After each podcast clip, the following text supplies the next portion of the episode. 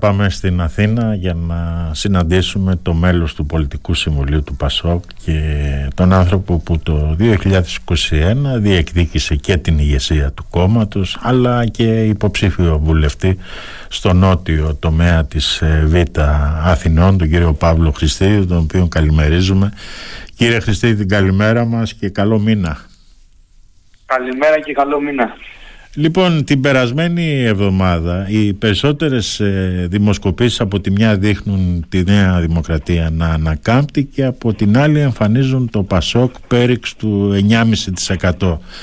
Είστε ικανοποιημένος με αυτό το ποσοστό κύριε Χριστίδη τρεις εβδομάδες πριν από τις εκλογές έχετε αναζητήσει τις αιτίες για αυτά τα ποσοστά;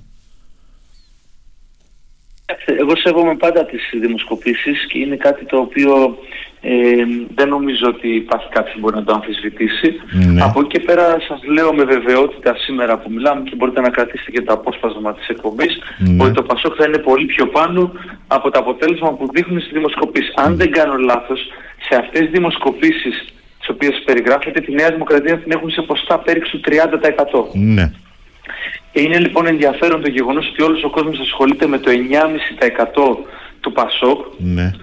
και όλοι θεωρούν ότι η Νέα Δημοκρατία θα είναι πολύ πιο πάνω από το 30% αλλά δεν θεωρούν το ίδιο πράγμα για το ΠΑΣΟΚ. Αυτό ξέρετε είναι μια επιτυχία επικοινωνιακή ναι. της Νέας Δημοκρατίας η οποία μετατρέπει όλα τα προβλήματα τα δικά της σε προβλήματα των άλλων κομμάτων. Λοιπόν, σας το λέω και πάλι με πολύ μεγάλη σαφήνεια, το ΠΑΣΟΚ θα είναι με ισχυρό διψήφιο στην επόμενη Βουλή και θα κάνει ό,τι περνάει από το χέρι του για να έχει μια σοβαρή προοδευτική διακυβέρνηση καλή. Γιατί πέρα από σταθερή διακυβέρνηση, αυτό το οποίο χρειάζεται στον τόπο είναι το να έχουμε και μια καλή διακυβέρνηση. Μάλιστα. Μήπως όμως κύριε Χριστίδη φταίει και ότι το Πασόκ δεν έχει ξεκάθαρη θέση για το τι θα κάνει την επόμενη μέρα των εκλογών; Μήπως σας κοστίζει αυτή η θέση του ούτε Τσίπρας ούτε Μητσοτάκης; Πιστεύω ότι αυτή η θέση που περιγράφεται είναι η πιο καθαρή θέση που έχει οποιοδήποτε κόμμα.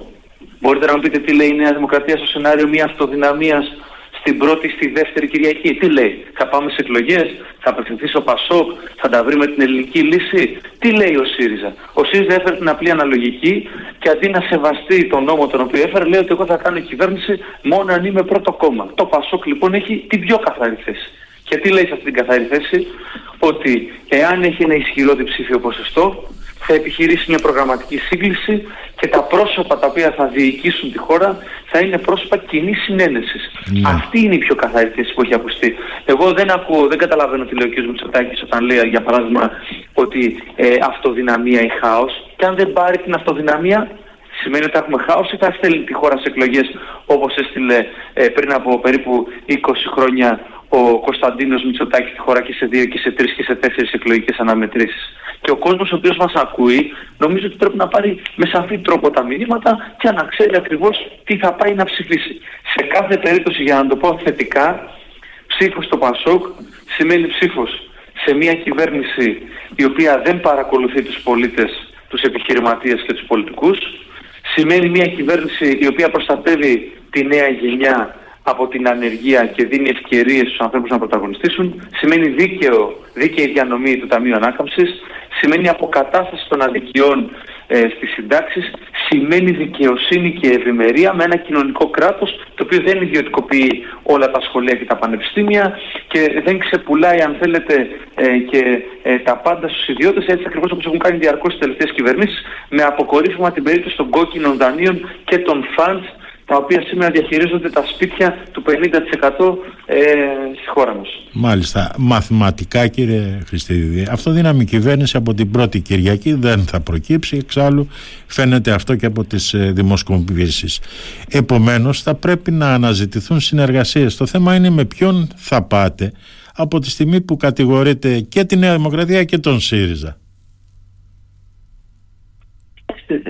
Σας είπα και προηγουμένως πώς ε, βάζουμε τους όρους της συζήτησης. Ο Νίκος Ανδρουλάκης το τελευταίο χρονικό διάστημα έχει βάλει στη δημόσια σφαίρα έναν άξονα 10 σημείων πολιτικής σύγκλησης για την επόμενη μέρα. Έχει ναι. βάλει και μια σειρά πολύ κρίσιμων λεπτομεριών με αυτούς με τους οποίους μπορούμε να βρούμε πεδίο συνεννόησης θα σχηματίσουμε και κυβέρνηση. Το βασικό ζήτημα είναι αν οι εκατομμύρια Έλληνες οι οποίοι θα έρθουν να ψηφίσουν 21 Μάη θα δουν την ψήφο τους να πιάνει τόπο και να σχηματίζεται μια κυβέρνηση ή αν με τη στρατηγική την οποία έχει ο κ. Μητσοτάκης και ο κ. Τσίπρας αυτή η ψήφος θα πάει στο καλά των σκουπιδιών. Σας λέω λοιπόν με την ευκαιρία την οποία μου δίνετε ότι ψήφος στο ΠΑΣΟΚ σημαίνει ότι η ψήφος των πολιτών θα πιάσει τόπο στις 21 Μάη και θα μπορούν τον Ιούνιο, τον Ιούλιο, τον Αύγουστο και όλους τους επόμενους μήνες να κάνουν το σχεδιασμό τους οι επιχειρήσεις του τουρισμού, οι επιχειρήσεις της εστίασης, οι άνθρωποι οι οποίοι εργάζονται στα νησιά και ειδικά εσείς στην Κρήτη εκεί έχετε και πάρα πολλούς τέτοιους ανθρώπους Ναι. και δεν θα έχουμε την ανασφάλεια της καρέκλας του κυρίου Μητσοτάκη και του κυρίου Τσίπρα. Μάλιστα. Υπάρχει περίπτωση να οδηγηθείτε σε κάποια συνεργασία και υπό το βάρος της πόλωσης αλλά και υπό το βάρος της λίστας στις δεύτερες κάλπες. Κοιτάξτε, αυτό είναι κάτι το οποίο θα γίνει με τους όρους που ανέφερα προηγουμένως. Ναι. Δεν είναι με το βάρος κάποιας πίεσης. Ναι. Είναι με, το, με τη συνέστηση της ευθύνης. Αυτό είναι το οποίο θα μας οδηγήσει στο να σχηματίσουμε ε, μια κυβέρνηση. Είναι κομμάτι της ατζέντας μας. Δεν είναι το βάρος ενός φόβου. Εμείς, ξέρετε, δεν πάμε ε, σε αυτή τη μάχη με ένα βάρος κάποιου φόβου. Πάμε με όρους αλλαγής των συνθήκων με, την, με τις οποίες πορεύεται η χώρα. Και να σας πω και κάτι, εμείς φτάσαμε στο 4%. Δεν υπάρχει κάτι να μας φοβήσει. Φτάσαμε στο χείλος του γκρεμού. Δεν είμαστε σήμερα εδώ, ξέρετε, με κάποιο φόβο. Το ξεπεράσαμε το φόβο μας αυτό. Αυτοί οι οποίοι φαίνεται ότι φοβούνται πάρα πολύ είναι όσοι προπαγανδίζουν αθλειότητες και γελιότητες εναντίον του Πασόκ. Γιατί όταν έχουμε βγει 100 φορές και έχουμε διαψεύσει οποιοδήποτε σενάριο συμπόρευσης ε, με τον κύριο Βαρουφάκη, η αναπαραγωγή του σήμερα από τον κύριο Μητσοτάκη δείχνει ή ότι είναι προπαγανδιστής ή ότι δεν καταλαβαίνει αυτά τα οποία λέει ο Νίκος Ανδρουλάκης. Επειδή λοιπόν δεν, ξε- δεν πιστεύω ότι ο κύριος Μητσοτάκης δεν καταλαβαίνει, λέω ότι κάνει μία προπαγάνδα η οποία έχει ως στόχο να θίξει το Πασόκ. Και το λέω για ακόμα μια φορά, δεν υπάρχει σενάριο τέτοιας συγκυβέρνησης με ανθρώπους οι οποίοι ασπάζονται λογικές Δήμητρας και ούτω καθεξής. Εμείς άλλωστε τα έχουμε αποδείξει. Πρόβλημα είναι για τον κύριο Μητσοτάκη, ο οποίος έχει μαζέψει και μια σειρά υποψηφίων που κάποτε ήταν στους ανεξάρτητους Έλληνες και τώρα είναι υποψήφιοι μαζί του. Και πρόβλημα φυσικά είναι για τον κύριο Τσίπρα, ο οποίος έχει μαζέψει ένα κομμάτι και από την καραμαλική δεξιά και εν πάση περιπτώσει από διάφορα ας πούμε, ε, πώς να πω, ε, άλλου, τύπου, άλλου τύπου διαδικασίες και τους έχει ενσωματώσει στα ψηφοδέλτια του. Αυτά είναι πράγματα τα οποία θα τα κρίνει ο ελληνικός λαός σε ψηφοδέλτια τα οποία περισσότερο θυμίζουν ας πούμε μαγειρική τουρλού παρά είναι η ουσία της πολιτικής μας. Βρίσκεται να έχει εργαλειοποιηθεί η απλή αναλογική κύριε Χριστίδη;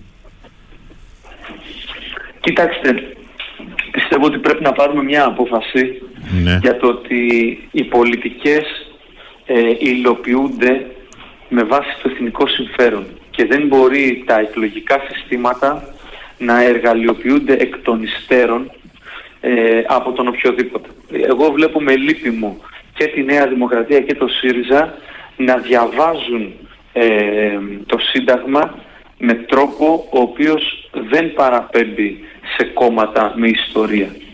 Ε, στο πρώτο έτος της νομικής διδασκόμαστε συνταγματικό δίκαιο. Υπάρχουν πάρα πολλοί συνταγματολόγοι στην ευρύτερη παρέα του κυρίου ε, Τσίπρα και του κυρίου Μητσοτάκη. Ο τρόπος με τον οποίο πιστεύουν ότι η κυβέρνηση σχηματίζεται το βράδυ των εκλογών είναι λάθος. Οι κυβερνήσεις σχηματίζονται μέσα στη Βουλή με ε, την πλειοψηφία των βουλευτών. Εκεί λοιπόν εμείς έχουμε δώσει τη σημασία μας και νομίζω ότι και η λογική του κυρίου Μητσοτάκη, ο οποίος μιλάει για κυβερνήτες, και η λογική του κυρίου Τσίπρα, ο οποίος από την άλλη μιλάει για σχηματισμό της κυβέρνησης μόνο αν είναι πρώτος, είναι λογικές οι οποίες παραβιάζουν και τη λογική και το Σύνταγμα. Μάλιστα. Τώρα, Νέα Δημοκρατία και ΣΥΡΙΖΑ παρουσίασαν τις προηγούμενες ημέρες τα προγράμματά τους για την επόμενη τετραετία. Θεωρείτε ότι είναι εφικτά και κοστολογημένα αυτά τα προγράμματα, κύριε Χριστίδη; Κοιτάξτε, εντάξει, ο κόσμος ε, έχει δει τι έλεγε προεκλογικά και η Νέα Δημοκρατία το 2019, Ναι, τι έλεγε και ο ΣΥΡΙΖΑ το 2014-2015 ναι, και τι έκαναν όταν ήρθαν στις κυβερνήσεις. Χαρακτηριστικότερο παράδειγμα είναι αυτό το οποίο προηγουμένως ε, ανέφερα για τις συντάξεις. ναι, Ο ΣΥΡΙΖΑ ήρθε λέγοντας ότι θα επιστρέψει τη 13η και τη 14η σύνταξη μαζί με τους μισθούς και έκανε τον νόμο Κατρούγκαλου ο οποίος διέλυσε τη σύνταξη. Διέλυσε τους συνταξιούχους στις ζωές τους. Η προσωπική διαφορά είναι ένας θεσμός ο οποίος διέλυσε τους συνταξιούχους. Η Νέα Δημοκρατία το 2019 ήρθε λέγοντας μετά από πίεση της φόβους γεννηματά τότε ότι θα καταργήσει τον νόμο Κατρούγκαλου. Και τι έκανε, επί της ουσίας τον επικύρωσε με τις ρυθμίσεις του κυρίου Βρούτσι και ναι. σήμερα εξακολουθεί να υπάρχει τεράστια αδικία. Αυτό είναι κάτι το οποίο όσες προεκλογικές δεσμεύσεις και αν κάνουν σήμερα και η ΜΕΝ και η ΔΕ δεν πρόκειται να τους πιστέψει ο ελληνικός λαός. Εμείς αντιθέτως τι κάναμε, κάναμε πολιτικές με το ΕΚΑΣ. Εμείς κάναμε το ΕΚΑΣ. Και λέμε σήμερα ότι εμείς που το κάναμε, εμείς και θα το επαναφέρουμε. Εμείς που κάναμε το νόμο 3869 ε, της κυβέρνησης του Γιώργου Παπανδρέου για την προστασία της πρώτης κατοικίας, εμείς θα ξανακάνουμε νόμο και δεν θα ανοίξουμε την πόρτα στα φαντς όπως έκανε με δύο νόμους ο ΣΥΡΙΖΑ και με όλους τους νόμους της Νέας Δημοκρατίας. Και σήμερα ο ένας λέει ότι περιφέρει την κυρία Κατσέλη από εκδήλωση σε εκδήλωση για να την παρουσιάζει ως ένα τρόπεο ενώ δεν ψήφισε το νόμο και από την άλλη η Νέα Δημοκρατία η οποία ιδεολογικά έχει τους πάτσιδες και όλους τους υπόλοιπους να πουλάνε τα δάνεια στο 5% και να μας κυνηγάνε τα φαντς. Λοιπόν, αυτές είναι πολιτικές οι οποίες έχουν συνέπειες. Απέναντι σε αυτές τις πολιτικές εμείς έχουμε στρατηγική και θα πάμε να την εφαρμόσουμε μετά τις εκλογές εφόσον ο ελληνικός λαός μας το, μας το εμπιστευτεί. Μπορούν οι μισθοί που υπόσχονται και τα δύο κόμματα να αντιμετωπίσουν την ακρίβεια του κόστος ζωής και Χριστή το ερώτημα δεν είναι αν μπορούν οι μισθοί αυτοί. Το ερώτημα είναι γιατί δεν τα έκαναν τόσο καιρό που ήταν στα πράγματα. Το ερώτημα είναι ότι ε, αν καταλαβαίνουν ότι με αυτά τα οποία λένε ως άλλοι μαυρογιαλούροι 15-20 μέρες πριν τις εκλογές εξοργίζουν τον κόσμο. Δηλαδή ο κ. Μητσοτάκης μας κάνει χάρη να μας πει ότι στα τέλη της επόμενης τετραετίας θα φτάσει ο μέσος μισθός τα 1500 ευρώ. Αυτά ξέρετε τον κόσμο ο οποίος δουλεύει κάθε μέρα για να τα βγάλει πέρα ε, και να πληρώσει λογαριασμούς τον εξοργίζουν. Το δημιουργούν την αίσθηση απέχθειας στο πολιτικό σύστημα. Επομένως πρέπει να είναι εξαιρετικά προσεκτικοί όλοι αυτοί οι οποίοι βγαίνουν στην τηλεόραση και τάζουν πριν τις εκλογές διότι ο κόσμος θυμάται τι είπαν και τι έκαναν και εν πάση τόσο μας αξιολογεί όλους. Μάλιστα, νομικοί τώρα υπολογίζουν ότι πάνω από 120.000 ε, πληστηριασμούς ακινήτων μέχρι το τέλος του έτους. Μπορεί αυτό το τεράστιο πρόβλημα να αντιμετωπιστεί και με ποιο τρόπο κύριε Χριστίδη; Εμείς έχουμε καταθέσει ένα ολοκληρωμένο πλαίσιο για τους ανθρώπους οι οποίοι έχουν πραγματικά ανάγκη. Για τους ανθρώπους αυτούς οι οποίοι κινδυνεύουν να χάσουν την πρώτη τους κατοικία επειδή μεταβλήθηκε ουσιοδός η οικονομική τους κατάσταση τα τελευταία 15 χρόνια από την κρίση. Και σε αυτό, ξέρετε, μπορούν να βοηθήσουν ε, όλα τα πολιτικά κόμματα. Εμείς και για τους ανθρώπους οι οποίοι έχουν δανειστεί με το ελβετικό φράγκο και με τους ανθρώπους οι οποίοι έχουν δανειστεί ε, από τις ελληνικές τράπεζες με διαφορετικό τρόπο. Ναι. Έχουμε καταθέσει μια συγκεκριμένη πρόταση, όπως επίσης έχουμε καταθέσει και μια πρόταση για τους συνεπείς δανειολήπτες. Για τους ανθρώπους αυτούς των οποίων τα δάνεια δεν είναι κόκκινα, αλλά είναι πράσινα δίνοντας ένα μπόνους για το γεγονός ότι ήταν συνεπείς και έσφιξαν το ζωνάρι τα τελευταία 10 χρόνια. Αυτά είναι απολύτως εφικτά εφόσον έχεις μια στρατηγική. Και το λέω αυτό διότι εμείς το κάναμε. Εμείς το κάναμε. Δεν περιμέναμε ούτε να τσαμποκαλευτούμε με τους δανειστές. Δεν περιμέναμε ούτε να τσαμποκαλευτούμε με τους τραπεζίτες. Κάναμε ένα νόμο και ο κάθε πολίτης μπορούσε να πάει μπροστά στο δικαστή, να παρουσιάσει τα έγγραφά του και να δει αν μπορεί να προστατεύσει την πρώτη κατοικία. Αυτό είναι τόσο απλό και γι' αυτό είναι τόσο δύσκολο. Και γι' αυτό η μοναδική κυβέρνηση που έκανε ήταν η δικιά μας κυβέρνηση. Λοιπόν, αυτό είναι το, το ζήτημα σήμερα. Μπορούμε να προστατεύσουμε την δημοκρατία. Μπορούμε να προστατεύσουμε την περιουσία των ανθρώπων οι οποίοι το έχουν πραγματικά ανάγκη να προστατευτεί. Αυτό λέμε. Ούτε να προφυλάξουμε τους κακοπληρωτές, ούτε τους δισεκατομμυριούχους, ούτε τους εκατομμυριούχους οι οποίοι με 50.000 ευρώ εγγύηση αφήνουν στην άκρη δάνεια των 2, 3, 4 και 5 εκατομμυρίων ευρώ ε, σαν αυτά τα οποία βλέπουμε στο πολιτικό σκηνικό τις τελευταίες εβδομάδες και τους τελευταίους μήνες. Αυτές είναι πολιτικές επιλογές και νομίζω ότι δεν λέω τίποτα παράλογο, ούτε λέω πράγματα τα οποία δεν τα έχουμε δει να συμβαίνουν στη χώρα. Οι πολίτες θυμούνται και όσο περνάνε και όσο θα θυμούνται για ακόμα περισσότερο ότι υπήρξαν κυβερνήσεις και οι κυβερνήσεις αυτές είχαν ε, ταυτότητα Πασόκ οι οποίες έκαναν πολιτικές αναδιανομής του πλούτου, πολιτικές οι οποίες έδωσαν στους πολλούς παίρνοντας από αυτούς που έπρεπε να πάρουν. Επομένως αυτό πρέπει να κάνουμε και σήμερα. Μάλιστα. Ένα από τα στοιχήματα που πρέπει να κερδίσουν τα κόμματα είναι να πάνε να ψηφίσουν οι νέοι που δείχνουν να μην ενδιαφέρονται για την πολιτική. Τι καινούργιο έχετε να πείτε σε αυτά τα παιδιά που έδειξαν ότι και μετά την ε, τραγωδία των Ντεμπών είναι και ιδιαίτερα θυμωμένα; Δεν είναι λογική η, η οργή τους, δεν είναι λογική η αγανακτήση τους. Αυτό το οποίο πρέπει να έχουμε στο μυαλό μας είναι ότι τα παιδιά αυτά νιώθουν απροστάτευτα. Νιώθουν ότι δεν υπάρχει ένα κράτος δικαίου το οποίο να αποδίδει δικαιοσύνη και δεν υπάρχει ένα κοινωνικό κράτος το οποίο έγκαιρα να τα προστατεύει.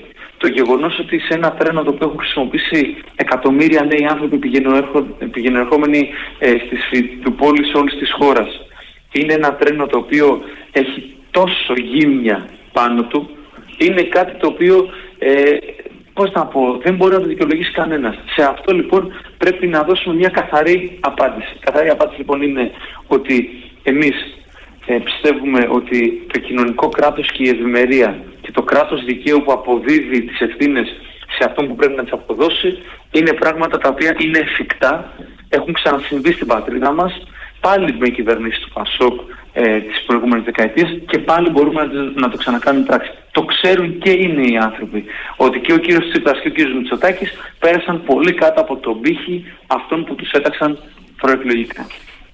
Το θέμα των υποκλοπών θα το συνεχίσετε και μετά τις εκλογές κύριε Χριστίδη με το δεδομένο ότι ο κύριος Ανδουλάκης δεν έχει μάθει ακόμα γιατί τον ε, παρακολουθούσαν.